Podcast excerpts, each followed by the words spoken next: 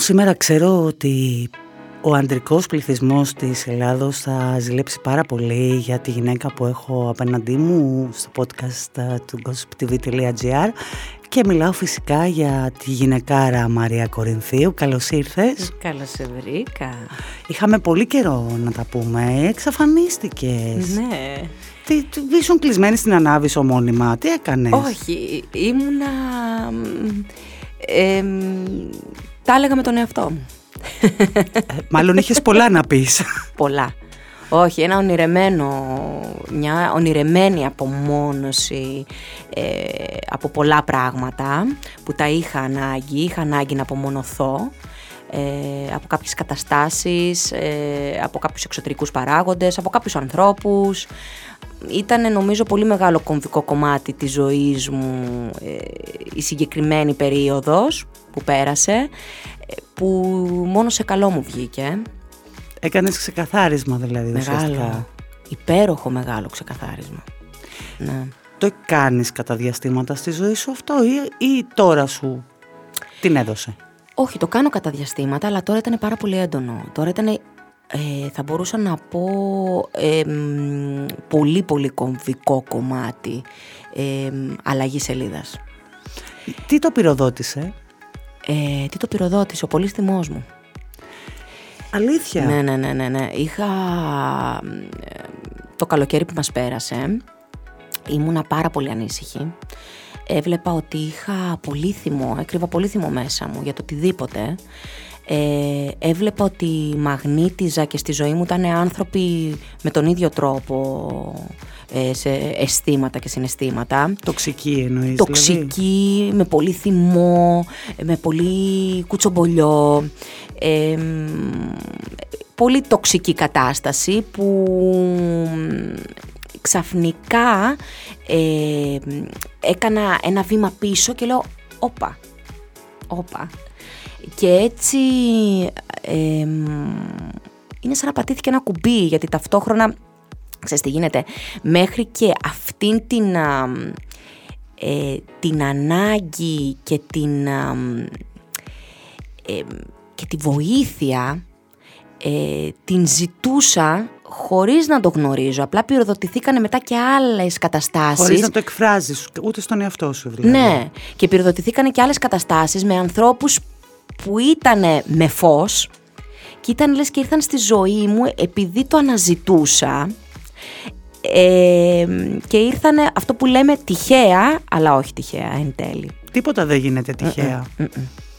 Τίποτα απολύτως. Αυτή η στίχη είναι βγαλμένη μέσα από τη ζωή. Σε παρακαλώ. Εννοείται. Για να πάμε λίγο πίσω. Σε αυτό το κοριτσάκι που γεννήθηκε 30 Δεκεμβρίου και φορτώθηκε μια χρονιά στην πλάτη της για μία μέρα. Μα πες μου εσύ, τι πράγμα τούτο και συνέχεια προσπαθώ να δικαιολογηθώ για την ηλικία μου. Όπου στα 18 της, πριν πάω στα 18 της, ναι. Ε, έχει ρίζες από Μικρά Ασία, Τίνο και Βενετία. Βενετία από πού; Ε, Βενετία γιατί... Από πού; Οι ρίζες είναι; Η καταγωγή μου δεν είναι από Βενετία γιατί τώρα θα σε πάω πολύ μακριά αλλά το έχω ψάξει πάρα πολύ να ξέρεις από εποχή φραγκοκρατίας Τόσο μακριά. Τόσο μακριά. Έχω κοιτάξει να δω τις ρίζες όπως και έχω κοιτάξει να δω και η Κορίνθη το γένος των Κορινθίων, από πού ξεκίνησε και πού κατέληξε και πώς κατέληξε στη Μικρά Ασία κτλ. κτλ, κτλ. Ε, και πώς εν τέλει είμαι και καθολική, γιατί είμαι και από τις δύο πλευρές καθολική. Γνωρίζω αυτό. Ναι. Λοιπόν, και ε, η ρίζες είναι από εποχή φραγκοκρατίας, ο Αρμάο, που είναι βενετσιάνικο όνομα, ε, εποχή φραγκοκρατίας, ε, μετανάστευσε στην Τίνο. Τα ψάξει όλα αυτά. Φουλ, Φουλ, φουλ, φουλ. Εντάξει. Ε, εποχή φραγκοκρατίας μετανάστευσε ε, Ελλάδα και κατ' επέκταση Τίνο. Εξού και ο παππούς μου που λέγεται Αρμάος. Και... Από τη μαμά σου την πλευρά Από τη μαμά μου, ναι.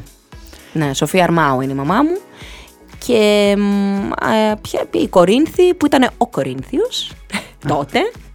Ε, και ήταν ένας τύρανος στην Κόρινθο όπου μάλιστα τότε μεταναστεύανε πάρα πολύ από την Κόρινθο. Οι Ιωνες Κιδωρείς τέλος πάντων, σου κάνω και μαθήματα ιστορίας τώρα. Εμένα στον κόσμο. Μ' αρέσει η ιστορία. Λοιπόν, Νομίζω ότι θα με βάλει να τους κάνω μετά multiple choice test, να δούμε τι μάθανε οι άνθρωποι από αυτό. Για πες, λοιπόν, πήγα στη Μικρά Ασία. Μεταναστεύανε πάρα πολύ, δωρείς και Ιώνε που γενικά επειδή είχαν θέματα με εσωτερικούς ε, πολέμους και διαμάχες τέλος πάντων, μεταναστεύανε πάρα πολύ στα παράλια της Μικρά Ασίας. Εξού Σμύρνη. και κάπω έτσι. Από Σμύρνη, εγώ δεν είναι. από Σμύρνη. Ναι, εγώ ναι. είμαι από Σμύρνη τώρα. Ναι. Ναι. Δηλαδή ήταν ο, ο παππούς μου Δεν το κατάλαβα. και ο θείος μου. Ναι. Και ήρθανε με τις ανταλλαγές του πληθυσμού, φαντάζομαι. Ξέρεις πότε ήρθανε, ήρθανε μετά το 21, ε, μετά δηλαδή την, α, ε, την καταστροφή της Μύρνης, ε, το 26, όπου πια έπρεπε να, στ- ε, να, να επιστρατευτούν και οι Έλληνες στους Τούρκους, στο στρατό των Τούρκων. Α, Ε, ο Και δεν παππούς μου θέλανε και ο να θείος πάνε. μου και, ε, και, και η μητέρα, η προγιαγιά μου και ο προπαππούς μου δεν θέλανε να τους βάλουν στον τουρκικό Στρατό. ε, στρατό οπότε ε, μεταναστεύσανε και ήρθαν στην Ελλάδα. πολύ καλά κάνανε. Ναι. Ε, μεγαλώνεις στο παλαιό ψυχικό. Είσαι το μεσαίο παιδί. Ναι. Ε, και μάλλον λίγο ατρόμητη έχεις πει και ζόρικη, δεν ήσουνα και χαλαρή. Ε, και οι γονείς σου χωρίζουν όταν ήσουν 11 χρονών. Ε, σου στήχησε αυτό; Λοιπόν, κοίταξε να δεις. Εγώ νόμιζα ότι δεν μου είχε στοιχίσει τόσο, γιατί ήμουνα πάρα πολύ, όταν α, χωρίσανε οι γονείς μου, ήμουνα πάρα πολύ, μ, πώς να το πω τώρα, πάρα πολύ, α, έλεγα, εντάξει, Ψύχραιμη. Ψύχραιμη, αυτά συμβαίνουν στη ζωή, μαμά μην ανησυχείς, ε, οκ, έφυγε ο μπαμπάς, χωρίσατε, είμαστε όλοι μαζί, δηλαδή η μαμά μου με τα αδέρφια μου, μην ανησυχείς. Ήμουνα πάρα πολύ ψύχρεμη σε αυτό το κομμάτι και πάρα πολύ λογική και μεθοδική αν θέλεις. Εμ, περνώντας τα χρόνια και όταν ξεκίνησα να βάζω στη ζωή μου το, ε, τη μέθοδο Θ, που άμα θες να μιλήσουμε αργότερα γι' αυτό γιατί είναι ένα υπέροχο μονοπάτι, φυσικά πρέπει να σκαλίσεις όσο πιο βαθιά μπορείς την ψυχούλα σου. Είναι κάτι σαν ψυχανάλυση, αλλά είναι ένα άλλος τρόπος. Είναι πολύ ενεργειακό, είναι με εκβατική φυσική, η μέθοδος Θ. Λοιπόν, και ανακάλυψα ότι εν τέλει και φυσικά αυτό το γνώριζα, απλά θεωρούσα ότι αυτό δεν ήταν ένα κομμάτι κομβικό της ζωής μου, ότι μεγάλο ρόλο στη ζωή μου έπαιξε εκείνη η στιγμή. Πολύ Αλήθεια; μεγάλο, φυσικά. Ε, μ, Άρα το δούλεψες με αυτή τη διαδικασία; το δούλεψα. Δούλεψα να δω ε, ουσιαστικά εκείνη τη φάση της ζωής μου, που ήμουν 11 χρονών, πώς αυτό υποσυνείδητα ε, το ερμήνευσε η ψυχούλα μου και πώς υποσυνείδητα ε, είχα τις αμυνές μου, ε, δημιουργήθηκε ένα κλαδάκι της προσωπικότητάς μου, γιατί ο κορμός υπάρχει. Ε, Ο κορμός ε, μεγαλώνει αν θέλεις μέχρι περίπου και τα 7-8 εκεί πέρα. Μετά αρχίζουν και βγαίνουν τα κλαδιά. Ε, μ, και ναι, ήτανε. Δηλαδή αυτή η ανεξαρτησία, ε, αυτό το... Δεν έχω ανάγκη και κανένα, μπορώ να τα κάνω και μόνη μου. Αυτά δημιουργηθήκανε τότε. Μάλιστα. ε, σου δημιουργήθηκε άγχος όταν πλέον ε, παντρεύτηκε στο Γιάννη για το πώς μπορεί να καταλήξει η δική σας σχέση. Ότι πώς μπορεί να χαλάσει μια σχέση. Είχες ένα παράδειγμα δύο ανθρώπων που αγαπήθηκαν, κάναν μια οικογένεια και δεν τους βγήκε στην πορεία. Φοβήθηκες; Ο Γιάννης έχει πει κάποια στιγμή ότι φ- φτάσατε για κάποιο πολύ μικρό χρονικό διάστημα κοντά στο να χωρίσετε και επικράτησε η λογική σας. Και η αγάπη θα έλεγα εγώ. Και η αγάπη. Γιατί είναι πολύ σημαντικό και αυτό. Ε, θα σου πω. Γενικά μετά από όλο αυτό ήμουνα ένα παιδί που εμ, μετά από όλο αυτό, δηλαδή από τα 19 και μετά αφού έφυγα ε, για Αμερική, ήμουνα ένα παιδί που δεν ήθελα πολλά πολλά. Ήμουνα πολύ συγκεντρωμένη και επικεντρωμένη στο στόχο μου και σε αυτά που ήθελε η ψυχούλα μου εμ, να ζήσω, να μάθω, να μελετήσω. Ε, και έλεγα ότι εγώ δεν θέλω να αφοσιωθώ σε κανέναν άντρα, δεν θέλω οικογένεια, δεν θέλω παιδιά, μετά τα 40. Ε, αυτό, γυρνώντας τώρα πίσω, ε, ήταν αποτέλεσμα αυτού. Άμυνας. Ήταν αυτό αποτέλεσμα. Ε, Εγώ νόμιζα τότε ήταν αποτέλεσμα ανεξαρτησίας και ότι δεν έχω ανάγκη κανέναν και μια χαρά είμαι, θέλω να κάνω τα πράγματά μου, θέλω να είμαι συγκεντρωμένη σε αυτά που κάνω, ε, αλλά ναι, ήταν αποτέλεσμα αυτών. Οπότε όταν γνωρίστηκα με τον Γιάννη, γι' αυτό και τον πέδεψα κιόλας. γιατί ήμουνα ε, ένα κορίτσι ε, που δεν ήθελα πολλά πολλά. Δεν έδινα περιθώρια ε, ε, πολλά στους άντρες. Μακριά, καλά, ναι, πολύ ωραία. Ε, αλλά εγώ μη με, μη με ενοχλείτε. Ήμουνα μια τέτοια κατάσταση. Ε, εμ, Περιχαρακωμένη. Είχες σηκώσει τα τείχη ναι, σου δηλαδή. Ναι, ναι, ναι, πολύ, πολύ, πολύ. Ε, γνωρίζοντας λοιπόν το Γιάννη, λίγο αυτό μου το κατέριψε μ, ε, και ήμουνα, λίγο με κόλλησε στον τοίχο το συνέστημά μου, αλλά παρόλα αυτά, είδες που τελικά τίποτα δεν είναι τυχαίο, έγιναν τόσο γρήγορα, τόσο αυθόρμητα με το Γιάννη, τόσο κουμπόσανε. Πάρα πολύ γρήγορα. Ναι. Ε, το 2008 ξεκίνησε η σχέση σας. Είχατε πάει Αμερική, αν θυμάμαι καλά, κάπου στα ξεκινήματα. Και ε, πολύ γρήγορα μένεις έγκυο στην Ισμήνη και ε, γεννάς πάλι το 2008 το Νοέμβριο. Δηλαδή, Ναι, ναι, ναι. μιλάμε για ταχύτατη εξέλιξη μιας σχέσης. Ε, νομίζω ότι μόνο έτσι θα το έκανες. Ε, μόνο έτσι θα γινόταν. Ε, πάντα έλεγα ότι ε, θα βγάλω το καπέλο μου στον άντρα ε, που θα μ, είναι πιο άντρας από μένα. Και γιατί εγώ είμαι αντράκι, είμαι μαχητική, είμαι, είμαι και φυσικά ήθελα δίπλα μου, ασυναίσθητα ίσως και αυτό, έναν, πιο- έναν άνθρωπο σε εισαγωγικά πιο δυνατό από μένα, γιατί σε πολλά έχει και ο Γιάννης τις ευαισθησίες του, δεν είναι, αλλά εμ, τον ήθελα πιο δυνατό από μένα, για να στηρίζομαι πάνω του. Και αυτό λοιπόν Ή να μπορείς να ξεκινάει στηριχτείς αν από το τα 11. χρειαστείς. Σωστά. Φυσικά. Όχι απαραίτητα να στηρίζεσαι. Ε, φυσικά, ή να αλλιώς έχω μπορείς εμένα. Αν χρειαστείς. Ακριβώς. Οπότε, για- γιατί αλλιώς έχω εμένα. Κατάλαβες; Αλλά και αυτό, και αυτές οι κουβέντες μου, αν τις σκεφτείς, δημιουργηθήκανε τότε στα 11. Ακριβώς, έχεις Κατάλαβες; δίκιο. και δείχνεις το δυναμισμό σου από πολύ μικρή ηλικία, όταν στα 18 σου, γιατί πάμε εδώ που το κάναμε όλη αυτή την παρένθεση την τεράστια, ναι, ναι, ναι. σηκώνεσαι και πηγαίνεις α, στις Ηνωμένες Πολιτείες Αμερικής, η Νέα Υόρκη ήσουν, να, Βοστόνη μου. Βοστόνη, και ξεκινάς σπουδάζεις TV Broadcasting ε, στη Μασαχουσέτη και έπειτα υποκριτική και φωνητική στο The Acting Studio στη Νέα Υόρκη, σε δεύτερο χρόνο. Στη Βοστόνη. Και εκεί και πάλι μετά στη πήγα Βοστόνη. Νέα Υόρκη, αφού σπούδασα. Και μένεις 7 χρόνια. Έξι. Α, Εξήμιση, ναι, εντάξει, ναι, ναι, ναι, Σχεδόν ναι, ναι. 7 χρόνια. Ναι, ναι, ναι. Θέλω να μου πεις πρώτον, πώς φεύγει ένα παιδί μόνο του; Στα 18 του να πάει στην άλλη άκρη, πόσο οικονομικά δύσκολο ήταν αυτό για σένα εκείνη την περίοδο και γενικότερα πώς πέρασες εκεί; Λοιπόν, πώς, θα στο αρχίσω πώς δημιουργήθηκε η ανάγκη μου να φύγω να πάω στην Αμερική. Ε, από πολύ μικρή ηλικία, ε, οι ξαδέρφες μου, που είναι Ελληνοαμερικανίδες, ερχόντουσαν κάθε καλοκαίρι ε, στην Ανάβησο, στο- στη γιαγιά και στον παππού και περνάγαμε όλο το καλοκαίρι με τις ξαδέρφες μου. Ξαδέρφες μου είναι από την νονά μου που είναι η θεία μου που είναι η αδερφή της μαμάς μου. Που η αδερφή της ε, μαμάς μου ε, έφυγε στην Αμερική όταν ήταν 16 χρονών και έκανε τη ζωή της εκεί πέρα.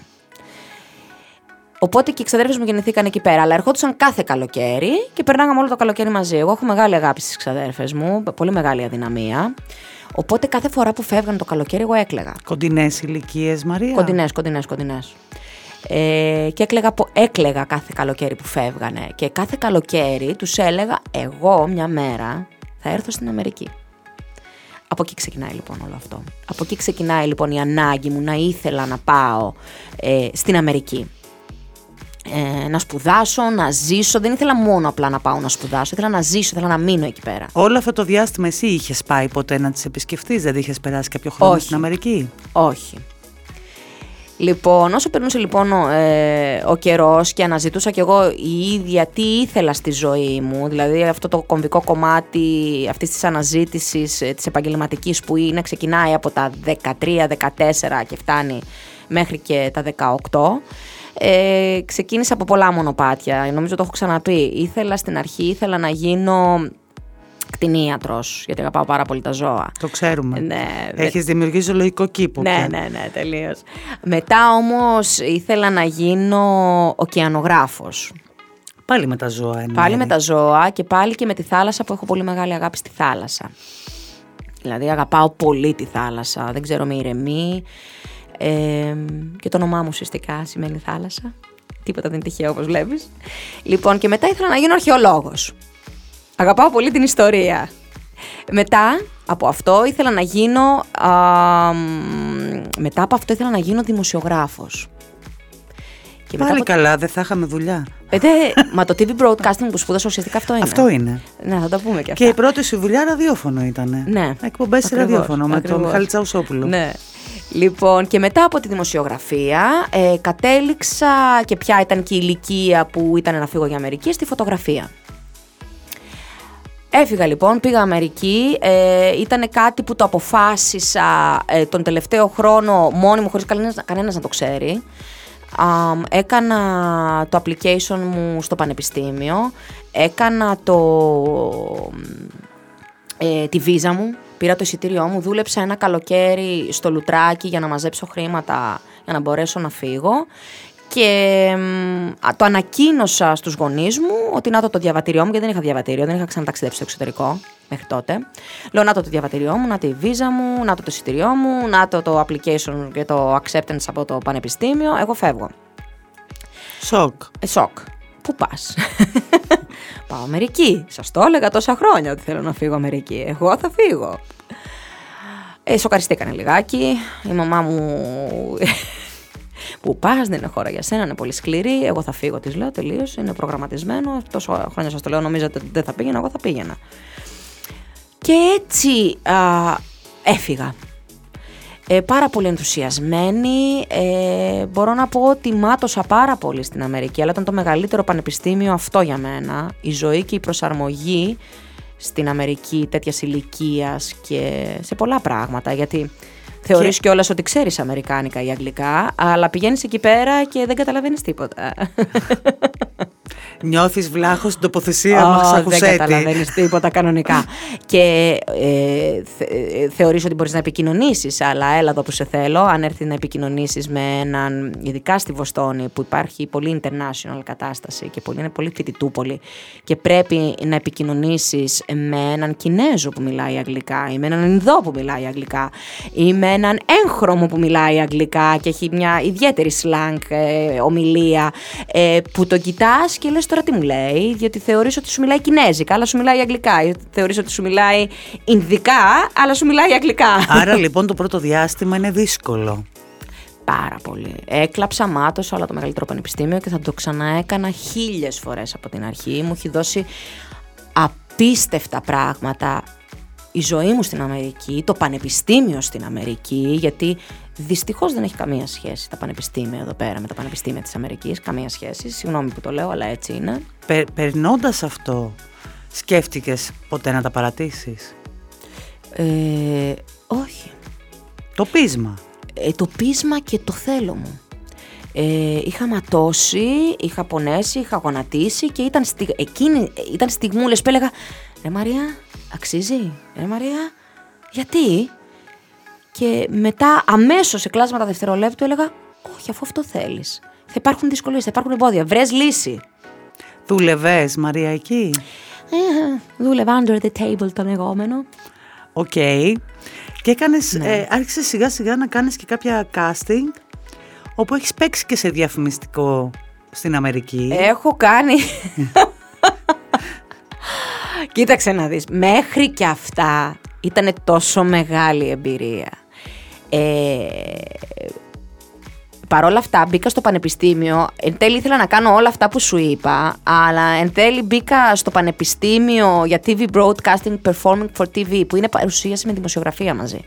Αλλά στο πανεπιστήμιο εκεί πέρα μαθαίνεις τα πάντα. Μαθαίνεις από ραδιόφωνο, από ηχοληψία, από σκηνοθεσία, από το να είσαι μοντε... από μοντάζ, που είναι το χειρότερο μου μάθημα, ε, από περατέρ, να χειρίζεσαι την κάμερα, Οπότε ήταν ένα ε, ευρύ φάσμα γνώσεων ε, που ναι μεν τελικά εν τέλει δεν ήταν αυτό που με αντιπροσώπευε. Ε, γι' αυτό και έτσι μπήκα μετά σε μια σχολή υποκριτικής και εντάξει εκεί ήταν τελείωσε, ερωτεύτηκα. Ε, αλλά παρόλα αυτά, όλες αυτές οι γνώσεις, ερχόμενοι εγώ εδώ στην Ελλάδα, ε, ήταν λες και ήξερα τα πάντα. Και τα ήξερα. Ήξερα πώς να σταθώ, πού να σταθώ. Ήξερα όταν με ζουμάρει η κάμερα και την έβλεπα απέναντι. Ήξερα πού ζουμάρει, αν με παίρνει Αμερικάνικο, αν με παίρνει κοντινό. Ε, τα φώτα, πού να στηθώ και στο θέατρο αλλά και στη. Σε βοήθησε λοιπόν πάρα, πάρα πολύ. Ξέρω να μοντάρω. Ξέρω. Ε, Ξέρεις, αλλά δεν γουστάρεις. Ε, όχι, γιατί τότε, τότε κιόλας, μόλις είχε βγει το τέτοιο, ακόμα μόνταρες στο. Στην πομπίνα. Ωχ, Θεέ μου. Όψη. Δηλαδή, ναι, εντάξει, ναι, πραγματικά. Ε, και εκεί ήταν που μάθαινες, ξεκίνηγε να μαθαίνεις και λίγο το digital κομμάτι. Αλλά ακόμα ήταν ναι, στην πομπίνα ήταν ακόμα. Και έρχεσαι Ελλάδα, ξεκινάς ραδιόφωνο, μοιράζεις βιογραφικά και ναι. σε Μετά πήγα στην Αμερική, όπου Αφού Είμαι τελείωσα. να πούμε μια φράση κανονικά σαν Α, άνθρωποι συγγνώμη, και στην Αμερική ξανά. Όχι, θέλω να σου πω γιατί με ρώτησες και δεν σου απάντησα εν τέλει. ότι μετά πήγα Νέα Υόρκη και έκανα όλα αυτά τα διαφημιστικά και ε, low budget ε, ε, ταινίες ή student films που τα student films εκεί πέρα ε, είναι πιο επαγγελματίες και από τους επαγγελματίες εδώ πέρα. Οπότε ερχόμενοι εδώ είχα αυτό. Ε, τελείωσα. Ωραία. Ολοκλήρωσα. Λοιπόν, πάμε λοιπόν. Αρχίζει, έρχεσαι εδώ, στέλνεις ορία με τις δουλειές σου, τα βιογραφικά σου, σε διάφορες εταιρείες φαντάζομαι, mm-hmm. προσπαθώντας να ανοίξεις και αυτή την πόρτα στην Ελλάδα και σε παίρνει ο Μανούσος Μανουσάκης και ξεκινάς από τα κρυφά ναι. μονοπάτια ναι. και λίγο περνάς από τους singles για λίγο ναι. και μετά κάνεις το γητευτή που είναι και ο πρωταγωνιστικός σου ρόλος ε, στην τηλεόραση. Ε, επειδή ξέρω, θα πω ότι δεν έχεις περάσει καλά από την κριτική και γενικότερα έχεις περάσει αρκετές περίοδους αμφισβήτησης ναι. και χτυπημάτων. Γιατί πιστεύεις ότι συνέβη αυτό; Ήσουν μια φρέσκια, κούκλα κοπέλα, γιατί αυτό δεν μπορεί να το αμφισβητήσει κανένας άνθρωπος, ε, η οποία μιλούσε με πάρα πολύ μεγάλη άνεση. Δηλαδή, ακόμα και στις συνεντεύξεις στι τηλεοπτικές, φαινόταν η γνώση που έχεις και ότι μπορείς να σταθείς. Δεν άνοιγες το στόμα να πετάξεις πέντε μπαρούφες. Γιατί πιστεύεις ότι σε αντιμετωπίσαν με αυτόν τον τρόπο, ε, ε, Γενικά, τότε δεν το ήξερα. Τώρα που γυρνάω πίσω, ε, όταν αντιμετωπίζεις έναν άνθρωπο έτσι, είναι ο φόβος η ανασφάλεια. Ε, θεωρώ ότι επειδή ήμουν μια έντονη... Ε, ένας έντονος χαρακτήρας, θεωρώ ότι φόβιζα και θεωρώ ότι ενώ δεν ήμουν η μόνη με εξωτερική εμφάνιση να στο πω ή η μόνη που μπορεί να είχα κάνει ε, μια σεξι φωτογράφηση ή δεν ήμουν η μόνη που έχω κάνει ερωτική σκηνή για σειρά. Παρ' όλα αυτά ήμουνα από... Ήμουνα η μόνη, από τις λίγες πήγα να πω, αλλά ήμουνα η μόνη, ε, που με χτυπούσαν εκεί. Εκεί που βρίσκανε σε εισαγωγικά ρογμή και θεωρούσαν ότι μπορούσαν να με χτυπήσουν. Και με χτυπήσανε, γιατί ήμουν πιτσιρίκι. Σε πονούσε; Πόνεσα πολύ. Ε, και έχω κλάψει πολύ. Ε, και έχω και μεγάλο παράπονο και μεγάλο θυμό που αυτά ξέρεις είναι αμφιταλαντευόμενα. Δηλαδή μία θυμώνεις, μία έχεις παράπονα, μία, μία κλαις, μία, μία. Είναι μέχρι πια να μάθεις και εσύ αυτό το, το χτύπημα σε εισαγωγικά χρόνων, να μάθεις να το χαλιναγωγείς και να το χειρίζεσαι και να το διαχειρίζεσαι και εσωτερικά. Ουσιαστικά δηλαδή να μην το παίρνεις μέσα σου.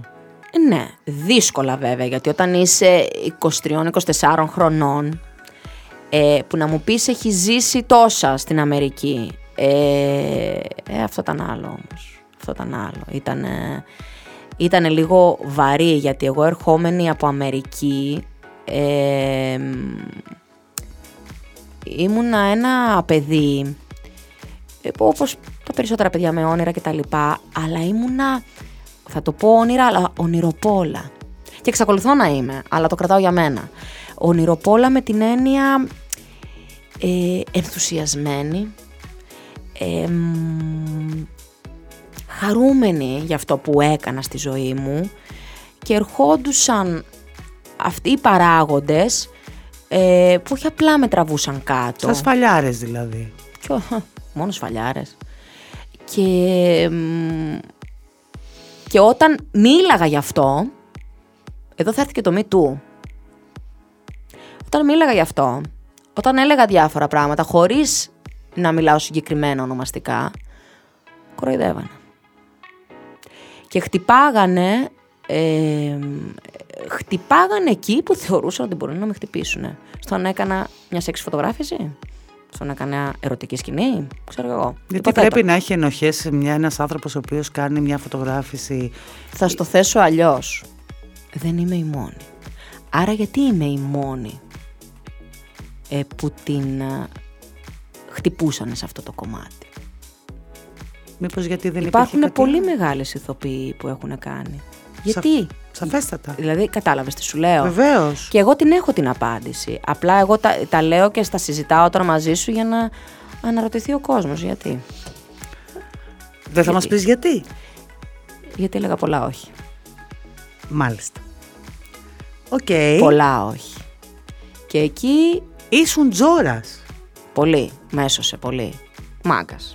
Ναι. Μαγκάκι. Η ψυχούλα μου το ήξερε πώς χτύπαγε η καρδούλα μου όταν τα, όταν τα αντιμετώπιζα.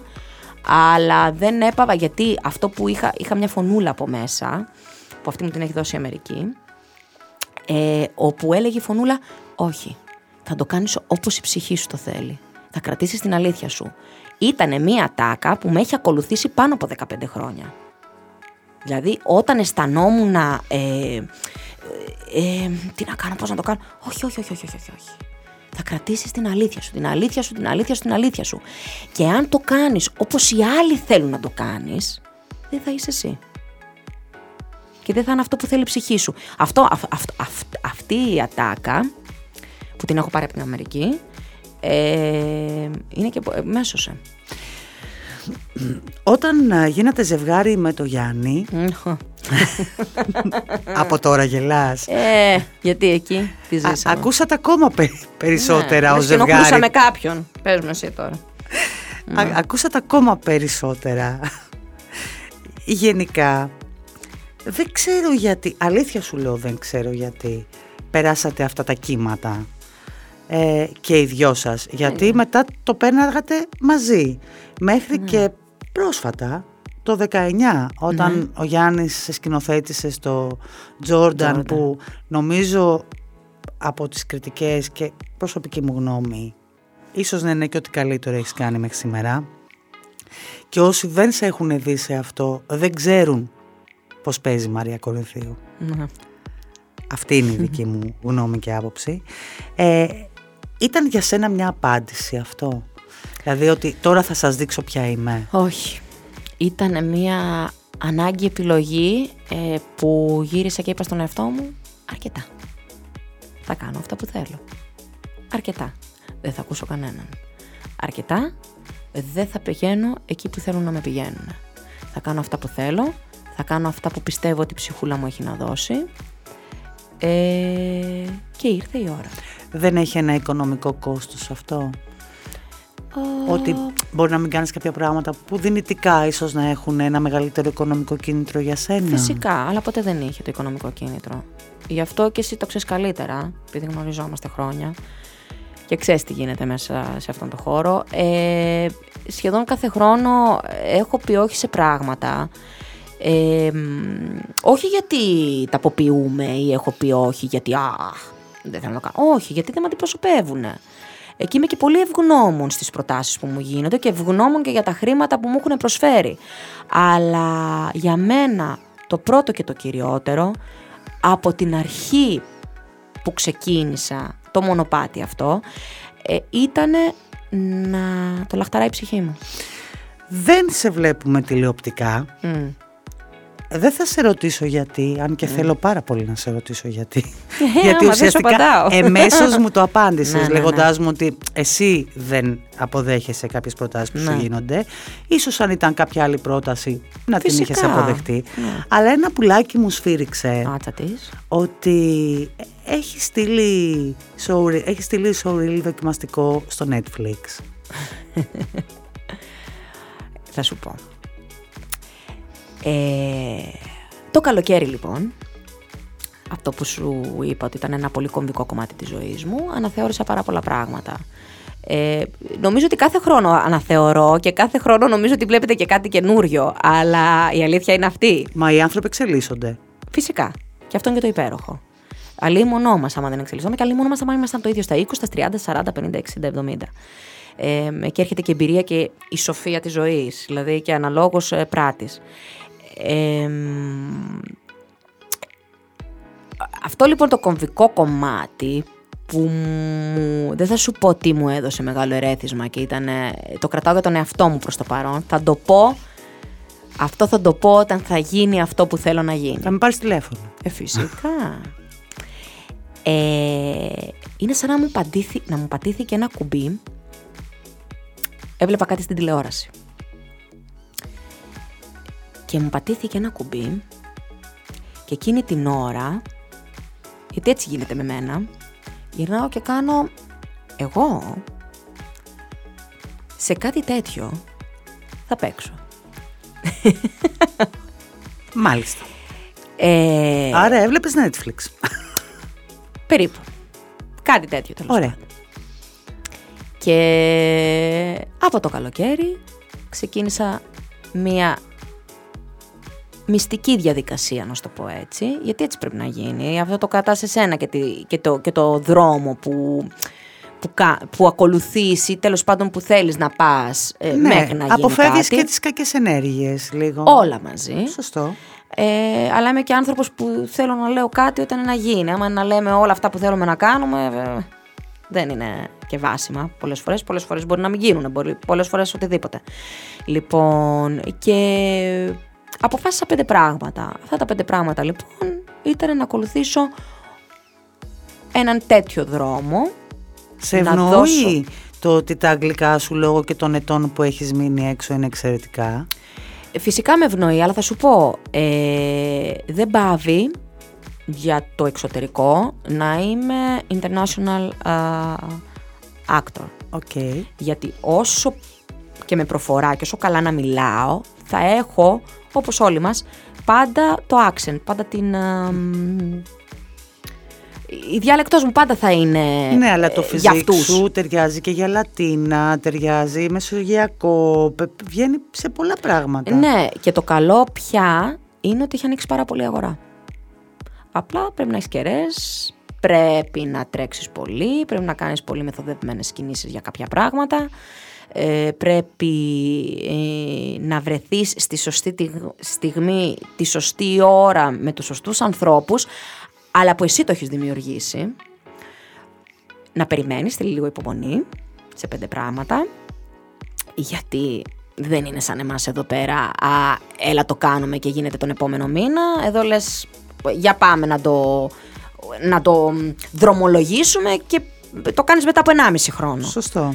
Ε, αυτό θα σου πω μόνο και, Και δεν μπορείς να πεις τίποτα παραπάνω. το μόνο που μπορώ να πω ότι έρχεται, έρχεται κάτι πολύ σπουδαίο. Σου το εύχομαι Μαρία μου. Ευχαριστώ. Και θέλω τώρα για να κλείσουμε αυτή την όμορφη συζήτηση να πούμε και δύο πράγματα για το μεγαλύτερο δημιούργημά σου, την Το Ισμήνη παιδάκι μου. ναι. Που ε, η περίοδος μετά τη γέννα για σένα ήταν μια πάρα πολύ δύσκολη περίοδος ε, που σε- θα μπορούσε να σε έχει διαλύσει ολοκληρωτικά. Πέρασες επιλόγιο κατάθλιψης, έχεις μιλήσει γι' αυτό, ε, είχες ξεσπάσματα, ευτυχώς το συνειδητοποίησαν οι γύρω σου γρήγορα από ό,τι καταλαβαίνω.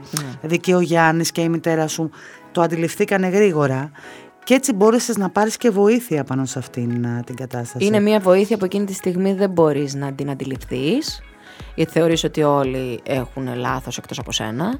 Αλλά όταν το επισημάνεις σε κάποιον συνέχεια πρόσεξε περνάς αυτό, πρόσεξε περνάς αυτό μετά άρχισε να γίνεται ε, μετά κάποια στιγμή και μετά ναι με βοήθησε γιατί άρχισα να αντιλαμβάνομαι ότι όπα κάτι τρέχει που πρέπει να διορθώσω Ένιωσες ενοχές Μαρία γιατί Πολύ. έχω ακούσει από πάρα πολλές γυναίκες ότι το ότι δεν ότι περνάνε τόσο δύσκολα σε αυτή. Εγώ δεν το έζησα. Έτσι, Ναι, δεν εντάξει. έχω άποψη. Ναι, ναι, ναι. Ε, ότι νιώθανε και ενοχές ότι δεν, δεν μπορούν να, να είναι σωστές μαμάδες για το μωρό τους. Ότι Φυσικά. ε, δεν μπορούν να είναι σωστές σύντροφοι για τον άντρα τους. Ότι γενικότερα ότι είναι πολλαπλές οι δυσκολίες που δημιουργεί.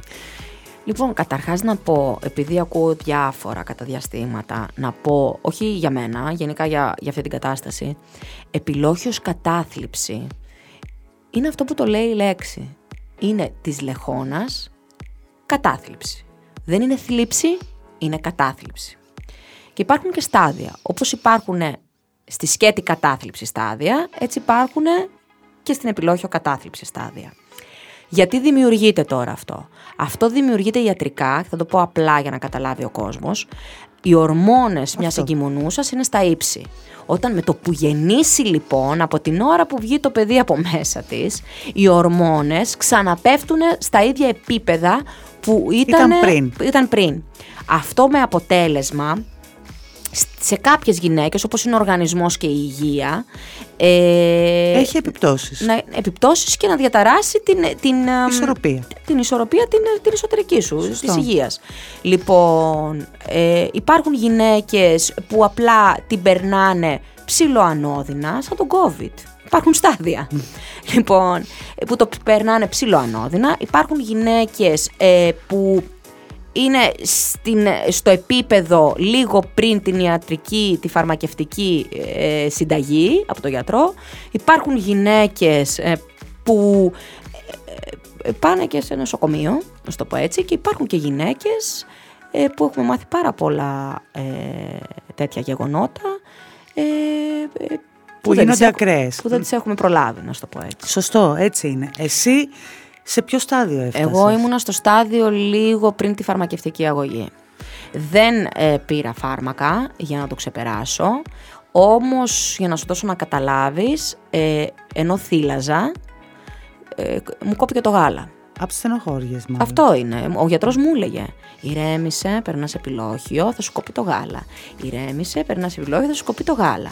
Όπου μου κόπηκε το γάλα. Πότε ε, άρχισες να απολαμβάνεις πια τη μητρότητα.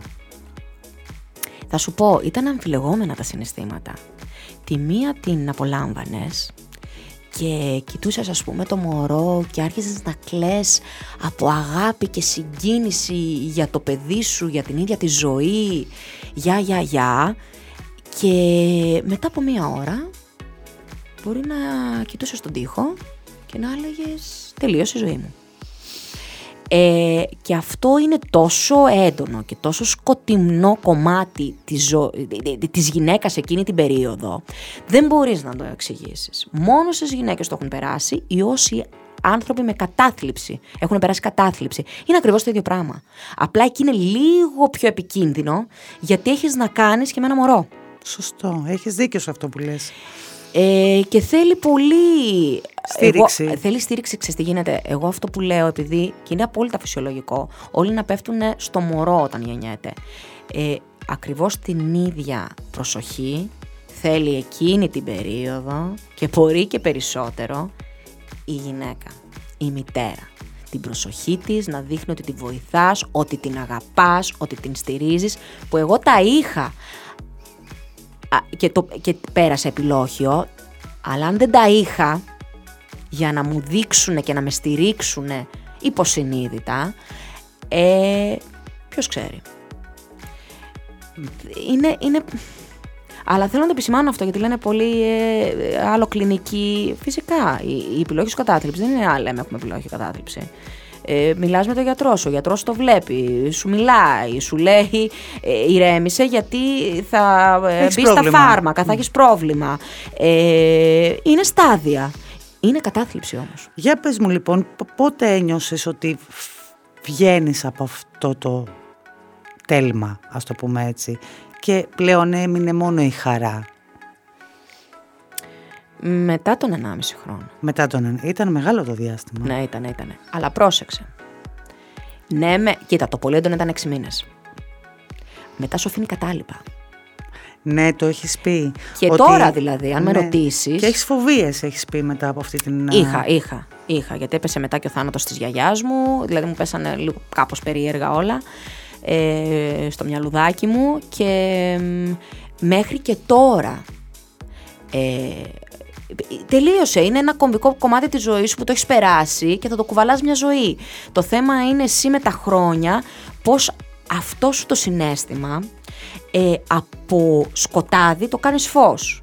Καταλαβαίνω τι λες. Πώς το διαχειρίζεσαι. Καταλαβαίνω τι λες. Σε λέει ακόμα και στα από ο Γιάννης; Ρε παιδί Γιατί μου, να εξηγήσουμε είμαι ότι... του προγράμματος εγώ πολύ. Μ' αρέσει το πρόγραμμα. Μ' αρέσει η οργάνωση. Θεωρώ ότι όλα γίνονται με τον τρόπο τους όμορφα και ωραία. Και να σου πω και κάτι, με όλα αυτά που κάνω, εάν δεν είχα πρόγραμμα, εάν δεν τα δρομολογούσα πρώτα ε, σαν πλάνο στον εγκέφαλό μου και μετά να τα γράφω κάτω. Δεν σε λέει γι' αυτό γκεστάπο. Σε λέει γκεστάπο γιατί είσαι αυστηρή μαμά. Δεν είμαι αυστηρή. Επειδή ο Γιάννης είναι λίγο πιο διαλεκτικός, αλλά... Ε, Διαλεκτικός ή λιώμα; Ε, ε, ναι, τώρα που είναι εφηβεία δεν είναι τόσο λιώμα, του έχει πέσει βαρύ να ξέρεις. Πολύ βαρύ. Τώρα εγώ είμαι λίγο πιο Γιάννη Ρέμισε. Γιάννη το παιδί έχει μεγαλώσει. Γιάννη το παιδί δεν είναι 8 χρονών. Πες μου Είναι- ότι έχει αρχίσει φλερτ και έχει πάθει εγκεφαλικό. Η Σμίν αυτή τη στιγμή δεν είναι κοριτσάκι, είναι γυναικάκι. Είναι, κοντεύει τα 14, θα γίνει 14. Ναι, ναι. Που σημαίνει ότι η αλήθεια είναι ότι αυτή την αλλαγή εγώ και ο Γιάννης προσπαθούμε να την ε, διαπραγματευτούμε μέσα μας. Ε, του Γιάννη είναι πιο δύσκολο φυσικά, γιατί δεν είναι και γυναίκα, δηλαδή έχει άλλα πράγματα, τα αφήνει σε μένα. Ε, θα σου πω ένα παράδειγμα, για να, για να σου δώσω να καταλάβεις πώς προσπαθούμε να το διαπραγματευτούμε όλο αυτό. Ε, πέρυσι η Σμήνη, ε, μάλλον πέρυσι τη Σμήνη της έλεγα εγώ, η Σμήνη να μου πεις τα κάλαντα. Εγώ γενικά με όλα αυτά τα ήθη και τα έθιμα είμαι πάρα πολύ ενεργή και σαν μικρό παιδί κι εγώ μαζί με την Ισμήνη. Λοιπόν, η Σμήνη να μου πεις τα κάλαντα, η Σμήνη να μου πεις τα κάλαντα, όλη την ημέρα η Σμήνη να μου πεις τα κάλαντα. Πρώτη φορά δηλαδή είχαμε περάσει σε αυτό το στάδιο που την παρακαλούσα να μου πει τα κάλαντα. Στο τέλος λοιπόν της ημέρας γυρνάω και κάνω. Βρε, Σμήνη, θα μου πεις τα κάλαντα. Και γυρνάει και μου κάνει Σμήνη. Όχι, μωρέ, μαμά, βαριέμαι. Ε». Και με πιάνουν κάτι κλάματα. Έκλαιγα με λιγμούς. Εγώ. Γιατί εκείνη τη στιγμή συνειδητοποίησα ότι το παιδί μου μεγάλωσε. Ε, και έρχεται ο Γιάννης. Έκλαιγα και γελούσα μαζί. Και μου κάνει ο Γιάννης, πας καλά. Σου λέω, Γιάννη, ε, αυτό ήταν, ήμουνα. Ε, και μου λέει, «Τι- μα τι, δηλαδή, μου λέει, και να μου κάνεις μία, εντάξει μαμά, θα σου τα πω τα κάλαντα. Αλλά ουσιαστικά ήταν δικό μου. Ναι, ήταν Ήταν δικός σου. δικό μου. Ε, αυτό νομίζω ότι. και είναι αυτό που ενοχλεί τώρα το Γιάννη. Δεν έχει κλάψει ακόμα όμως ο Γιάννης. Όχι, ε, είναι στο, στη φάση του Γιάννη. Ε, τι είναι αυτό; Ε, ε, αυτό εκεί πέρα. Πρέπει να το. Γιάννη, ρέμισε. Καταρχάς είναι κορίτσι. Πες μου ότι έχει Ας το πάρει πάνω. μπλούζα που λέει έχω μια πανέμορφη κόρη, ένα δίκανο και άλοθη. Όχι, δεν το έχω. αυτό είναι για το Γιάννη. όμως. Ακόμα; Ναι, ναι, αυτό είναι για το Γιάννη. Είναι, τι- τι Αυτό είναι θα για του το πάρεις Γιάννη. δώρο του Αλλά χρόνου. θα σου πω, είναι και λίγο κάπου γιατί δυστυχώς ε, κάθε γενιά τα ίδια λέει, αλλά δυστυχώς ε, δεν είναι το ίδιο με τη γενιά που ήμασταν εμείς. Τα ερεθίσματα και εξωτερικοί παράγοντες είναι πολύ πιο επικίνδυνοι από ότι ήμασταν εμείς. Οπότε, ναι μεν ταυτόχρονα πρέπει να έχουμε τις κεραίες μας ε, ε, ανοιχτές και όρθιες και όλα τα συναφή, αλλά ε, και ταυτόχρονα να δίνεις και την άνεση και την ε, ανεξαρτησία στο παιδί σου στην κάθε δεδομένη στιγμή της κάθε ηλικίας. Ε, αλλά είναι δύσκολο. Τα ερεθίσματα είναι πάρα πολλά. Και πολλ- ε, πολλά Άλλη γενιά. Πω, πολύ πράγμα ρε παιδί μου. Δηλαδή πολύ πράγμα έχουμε να, να αντιμετωπίσουμε. Πες μου πόσο ψύχρεμη θα είσαι αν η Σμήνη κάνει αυτό που έκανες εσύ; Α, μου το έχει, ρω- αυτό μου το έχει πει ο Γιάννης. Μου το έχει πει ο Γιάννης. Πιο παλιά. Μου είχε πει τι θα κάνω. Αλλά με, με εκνευρισμό μου, ε, μου το έχει συζητήσει. Τι θα κάνεις δηλαδή, αν ε, ε, γίνει 18 χρονών η Σμήνη και πει θέλω να φύγω να πάω Αμερική. Ε, η απάντησή μου ήταν ότι θα πάω μαζί της. Ε, μ, ε, μου είχε δηλώσει όμως η Σμήνη ότι θέλει να πάει Αγγλία. Πιο κοντά. Πιο κοντά. καλύτερα. Ε, στην προκειμένη περίπτωση για αυτό που θέλει να κάνει, ε, επειδή η Αγγλία κιόλας ε, έχει ανέβει level από την Αμερική ε, και είναι και πολύ μεγαλύτερη η αγορά πια στην Αγγλία ε, για όλες τις παραγωγές, ε, καλύτερα και για αυτό. Άρα στον κλάδο. Οπότε θα πήγαινε ερχόμαστε κι εμείς, κανένα Στον πρόβλημα. κλάδο θα μείνει λοιπόν η Ισμήνη. Αυτό θέλει, ναι, έτσι λέει. Έτσι λέει. Εφάνηκε. Ναι. Γιατί ήταν και δική της επιθυμία το καφέ της χαράς. Δική της ήταν. Δική της ήταν και έχει μεγαλώσει η Σμήνη μέσα. Δηλαδή και εγώ θεωρούσα ότι είναι ε, αναπόφευκτο. Αφού αυτά είναι τα ερεθίσματά της. Αυτά ήταν τα ερεθίσματά της από μωρό παιδί. Ε, και πολύ έντονα κιόλας. Την έπαιρνα παντού στα θέατρα, στις πρόβες, παντού, παντού, παντού. Την πήγαινα θέατρο, την πήγαινα. Τρεις χρόνια την πήγαινα στην Ακρόπολη. Δηλαδή, την Ακρόπολη, δηλαδή, ήμαρτον κι εγώ. Αλλά θέλω να σου πω ότι τα ερεθίσματά της είναι τέτοια. Ε, που και εγώ το έχω πολύ καμάρι. Είναι ένα σπουδαίο επάγγελμα, ένα πολύ ωραίο επάγγελμα. Ε, που δυστυχώς υπήρξε μια 15 ετία, θα πω, που την είχαν διαλύσει. Ε, στη δική μου γενιά τέλος πάντων. Γιατί κάθε γενιά έχει και τα δικά της θέματα στον οποιοδήποτε κλάδο. Αλλά μ, ε, εγώ οφείλω στην Ισμήνη να της δώσω όσο πιο, πολλά, όσο πιο πολλές βάσεις μπορώ. ε, να το σπουδάσει, να το μελετήσει. Ήδη ξέρει και έχει σεβασμό πάνω σε αυτό. Σε πέντε πράγματα. Το αγαπάει και ξέρει τι εστί υποκριτική. Και είναι σπουδαίο, σπουδαίο επάγγελμα. Δεν Πολύ σε σπουδαίο. ανησυχεί ε, μήπως περάσει αυτό που πέρασες εσύ και μάλιστα πολλαπλά διότι εάν Έχει τους γυρίσεις... γονείς της τώρα. ναι, Ναι. Ε, το φυσικά και το έχω σκεφτεί, φυσικά και αλλά στην προκειμένη περίπτωση εδώ δαγκώνω και τώρα δεν είναι απ- δαγκώνω κανονικά για το παιδί μου δηλαδή και επίσης το παιδί μου ε, μ, θα το βοηθήσω όσο δεν με βοήθησε εμένα κανένας θα το βοηθήσω full. Ε, και όχι μόνο να το βοηθήσω με αυτό που σου είπα να της δώσω βάσεις, εκπαίδευσης ε, και προσανατολισμού να στο πω έτσι, θα το βοηθήσω. και πρακτικά. Και πρακτικά, δεν το, συ- δεν το συζητά, το παιδί μου είναι, θα το βοηθήσω. Γιατί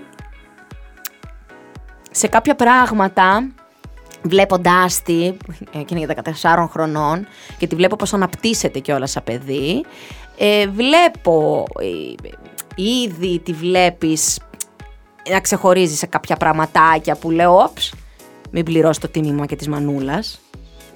Μάλιστα. Ε, μ, Θα έρθει η πείρα λοιπόν. Ω, θα είμαι εκεί για το παιδί μου, δεν το συζητάω και θα το διατυμπανίζω κιόλας. Φυσικά και θα την βοηθήσω. Γιατί υπάρχει και τόσο μεγάλη ανασφάλεια και τόση ζήλια και τόσο...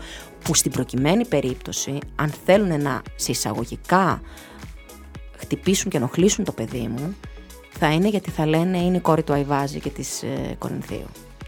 Ε, αλλά ήδη...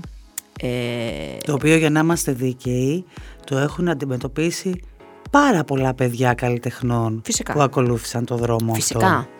Και πάρα πολλά παιδιά πολύ ταλαντούχα κιόλα.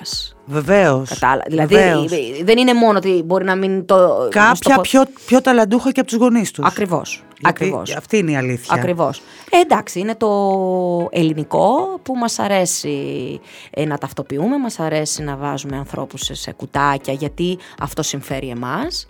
Ε, αλλά μ, μ, μ, δεν θα, δεν, α, ε, όχι απλά δαγκώνω. Και πράγματα που αυτή τη στιγμή χτίζω για μένα και για το Γιάννη, ουσιαστικά από πίσω κρύβεται το χτίσιμο για την Ισμήνη. Ε, μία την έχεις. Φυσικά, το παιδάκι μου. Εννοείται. Όλα για αυτή. Σε ευχαριστώ πάρα πολύ Εγώ. Μαρία μου. Εγώ.